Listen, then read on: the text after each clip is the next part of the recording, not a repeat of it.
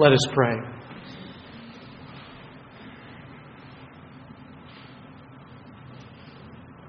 Heavenly Father, we come to you with Jesus. We come to you boldly, making our petition and our requests made known to you through your Son. We ask, O Lord, for you to open up our hearts and our minds that we might receive from you this morning. May the words of my mouth, may the meditation of our hearts be acceptable in your sight, O Lord, our strength and our Redeemer. Amen. You may be seated.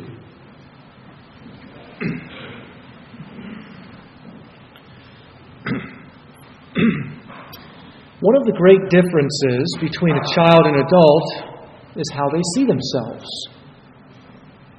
An adult will have a greater sense of personal identity than a child, won't they? Our gospel reading this morning draws special attention to who we are.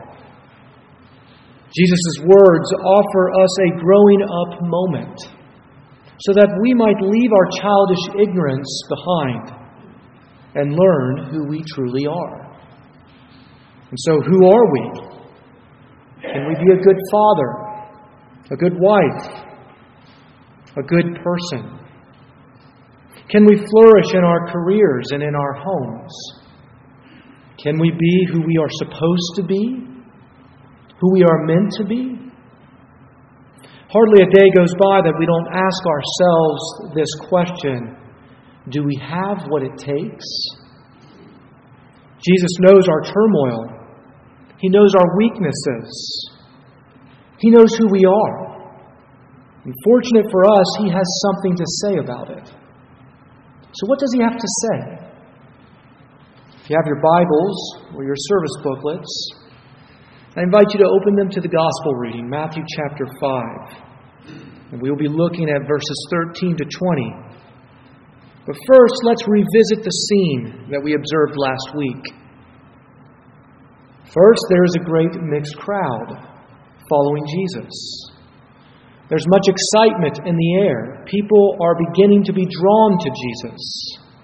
However, in verse 1 of chapter 5, we are told that the crowd is mixed. It's not just disciples, or is it simply an indistinguishable crowd, but a mixed crowd. The evangelist Matthew makes it very clear Jesus' followers must reside in the crowd, yet they must remain distinctly different at the same time. There will be enmity between them to the very end. But we must live in the world and not be of the world if we wish to be Christ's disciples. Second, we see that there's a significant mountain. This mountaintop experience gives us reason for excitement, doesn't it? It tells us of why people are being drawn to Jesus. You see, Matthew was writing to a Jewish audience. And for the first century Jew, a mountain would have been reminiscent of a divine event. They would have thought of Mount Sinai, when God used Moses to give the law. And Jesus recognizes the significance of this crowd being drawn to him.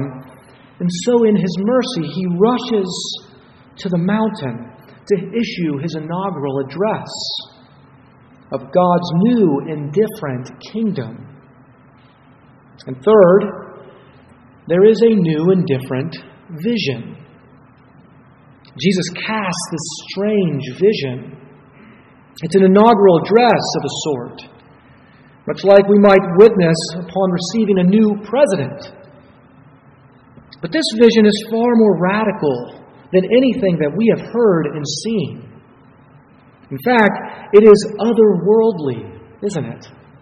As Jesus describes the traits of his citizens. In verses 3 to 10, Jesus had been speaking in the third person plural.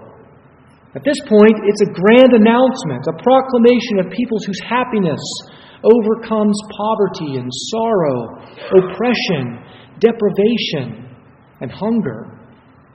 But notice how in verse 11 Jesus changes tenses. Jesus' address is not only a general declaration of the character traits of God's new kingdom being established, it is about who Jesus' disciples are. It's about what it takes to be a disciple of Jesus. And this is what I want us to focus on. I want us to learn the three things from Christ Himself about what it takes to be one of His disciples. So, first, the first lesson that we are to learn in this passage is that disciples of Christ are preservers. And this is why Jesus says that a disciple of his is salt of the earth. He does not say that they are to be salt, as if they are to take up a particular role or part in a theater. Neither does Jesus say that they are to have salt, as if they are to practice or function in a particular ministry of the Christian faith, like preaching and praying or administering the sacraments. Rather, Jesus says that his followers are the salt of the earth. Jesus goes much deeper than any role or action or service. Jesus speaks to us our identity. He speaks to our very existence. He speaks to who we are. To be salt of the earth, we are the preserving and the cleansing agents of the world. Indulge me for a moment. Let me just use a Navy example, if I may. When a Navy ship goes into dry dock, it adds 20 to 30 years to the life of the ship. And this is what Jesus says his followers are to be the, for the world. We are to prolong their existence. We are to be for the world what dry dock is for a ship. Just as one who exercises and eats healthy will add years to their life expectancy, so do the followers of Jesus increase the life expectancy of the world. We are to be the healthy diet and exercise that improves and prolongs life for the world. Though the world rejects us, we preserve them. As disciples of Christ, we have the cleansing and the savoring properties for the earth that salt has. But Jesus also issues a negative clause, doesn't he, in verse 13? He says, But if salt has lost its taste, how shall its saltiness be restored? It is no longer good for anything except to be thrown out and trampled underfoot. If we lose our saltiness, if our values and our conduct do not remain distinct, then we will become useless to our mission here on earth, won't we, church? We have to remain distinct. We have to live in the world, but not be of the world. You see, we will not bring any sense of preservation to this world. Rather, we will be overcome by the world if we do not remain distinct, if we lose our saltiness. According to Jesus, his followers are not so heavenly minded that they have no earthly benefit. You see, every fiber of our being must find rest in the long awaited Messiah. This is what it takes it takes hungering for Jesus above anything else, hungering for Him. Just as if salt were to enter our mouths, we would salivate and thirst for the satisfaction of a single drop of water.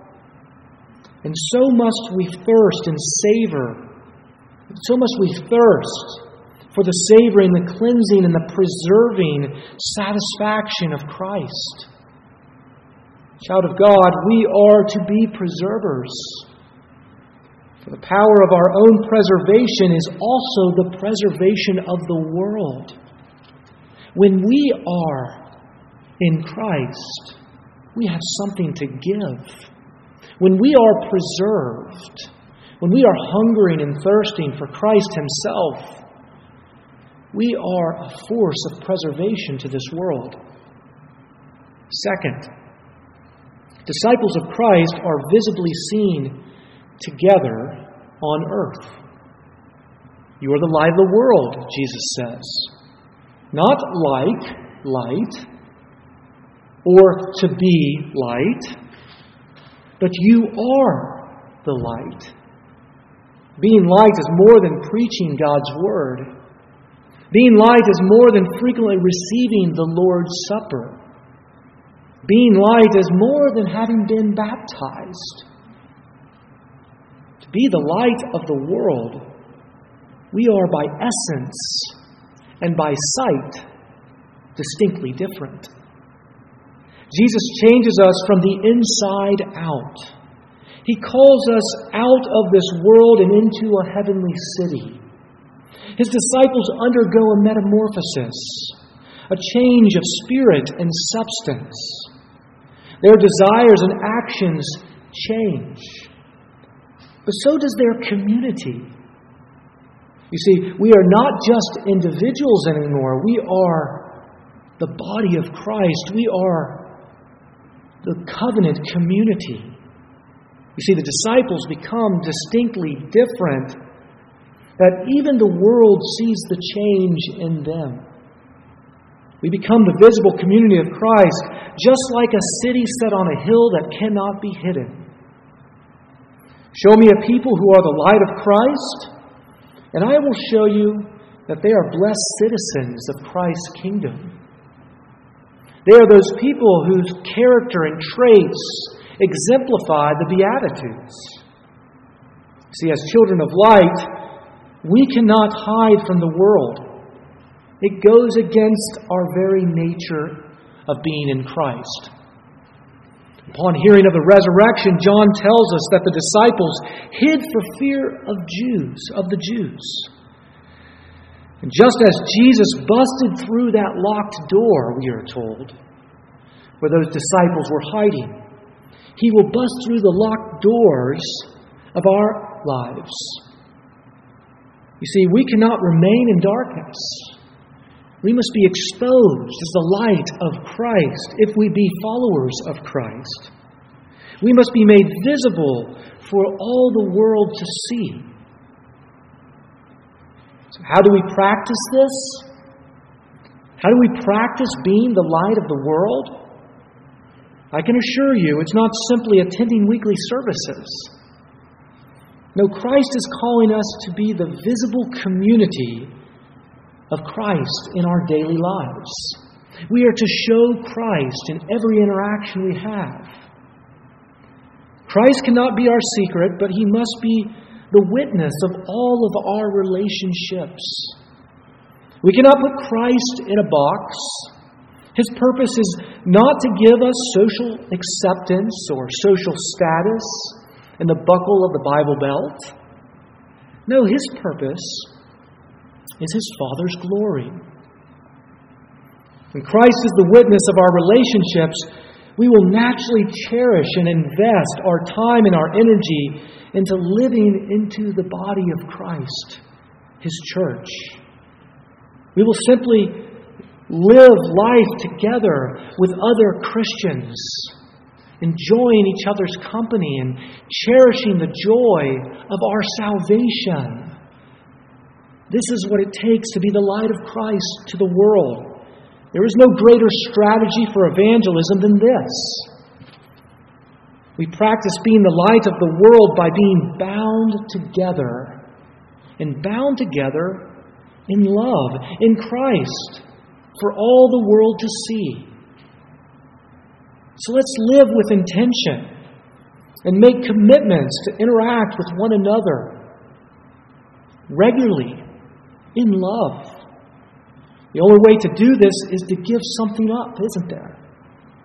We cannot have our cake and eat it. If we wish to receive this great benefit of this new kingdom and citizenship, then we must give up something. To be the light of the world, we must be children of the cross. We must give up and give over our lives to Christ, every aspect of them. And this is the essence of those who follow Christ. It is the cross. It is a life that is no longer theirs, but His. And this is why Paul says, For we are crucified in Christ. It's no longer us who live, but Christ who lives within us. When we give up and surrender, light penetrates. You see, our good works are unleashed and exposed for others to see and for our Heavenly Father to be glorified. That's what happens when we live under the cross of Christ. Suddenly, our good works are unleashed and exposed for others to see. What meaning and purpose this is for our lives. You don't have to become some super successful person to have meaning and purpose. The cross pro- provides an immense amount of meaning and purpose in our lives. We don't have to waste our time climbing the social ladder of success. We can have purpose and meaning in our lives under the cross of Christ. To give our loving Creator and Heavenly Father praise, to inspire others to the goodness of God, that is what the cross of Christ provides. The cross of Christ is not vain and sadistic, but it fills our life with hope and meaning and purpose. For we then give good works to others and glory to God. So, what does it take to be the light of the world? It takes the giving up of ourselves, the living, of, in, living publicly and visibly together as followers of Christ with purpose for sharing good works and glorifying God. That's what it takes. It is a costly endeavor. But the work has already been done. We just have to enjoy it if we wish to be the light of Christ. Third, the disciples of Christ fulfill all the law, all of the law of God. How? By being bound to Christ. So here we see the how. We've seen the what, the salt of the earth, the light of Christ, but now we see the how. It's by being bound to Christ. And by being bound to Christ, we fulfill the law. Not independently, but in Christ. No longer does Jesus speak of who we are, he speaks of who he is. In this portion of the text, the disciples are no longer the subject for which Jesus speaks. Christ now speaks of himself. Hasn't he always been doing this? Hasn't this been the case? Certainly, he's describing his character and his citizens' character. But now he explicitly speaks of himself. In verse 17, Jesus says, I have not come to abolish the law, rather, I have come to fulfill the law. Jesus is not telling them to do away with practicing God's law. He is telling them to no longer be enslaved to the law of God. Even good God ordained things can become idols in our lives. But Jesus is not just good. And He's not just God ordained, He is God. He can never become an idol. Our enslavement is now to Christ. This is the good news. We are bound to Him, and by that, we are given an infinite amount of mercy and grace. We no longer practice God's law to be accepted. We do it because we have been accepted. Amen? We don't do it to be accepted. We do it because we have been accepted. If we can only just grasp the joy of being accepted, then we might find the delight that we might find what it takes to be the light of Christ and to be the salt of the earth, if we can just grasp the joy of being accepted in Christ. You see, being bound to Christ is drastically different than being bound to the law. You see how it is about being bound in love? Christ's love. Because he first loved us, that we can love him. It's through Christ's love that we receive all these benefits of Christ. Like the righteousness of Christ. His righteousness is the Willy Wonka golden ticket to the kingdom of heaven. In verse 20, Jesus says, For I tell you, unless your righteousness exceeds that of the scribes and Pharisees, you will never enter the kingdom of heaven. Even Pharisees and scribes do not have what it takes to be made citizens of the kingdom of God. The only righteousness that deems those worthy of entering is Jesus himself, the only one who has fulfilled the law, and the only one who is perfect love. Jesus. When I fell in love with my wife, I sought to please her. And when we fall in love with our Lord, it doesn't exempt us from obedience, does it? Rather, it inspires us to obediently please Him. He changes not only how we approach God's law, but our very relationship with it. It becomes a joy and a delight. When we are bound in love, we fulfill the law of God in Christ. Why? Because Christ fulfills all the demands of God's law and inspires us to love its protection and its benefits. No longer is it a curse, but an instrument and this is why the psalmist says, I love the law of the Lord. How could he possibly say that? But that he saw grace and mercy fulfilling the law. You see, when we are bound to Christ, we are bound in love. Love with Him and love with each other. There is hope for this world. There is hope for each and every one of you. There is hope for the person sitting next to you. You see, to be salt and light of the world, it takes a lot. The cost is great. It will take every fiber of your being to preserve the world that rejects you. It will take courage and deep commitment to surround yourself in a community that lifts up Christ especially when the world and the flesh tells you not to. But when we see all of this through the cross of Christ and the promises that He has for us, we will be encouraged. We will be inspired. Yes, we will, to carry our crosses. When we cross that heavenly threshold, we will not remember the cost. We will not remember the pain. We will no longer ask ourselves this question what does it take? Then we will ask another question How did I make it? My God, my God, how did I make it?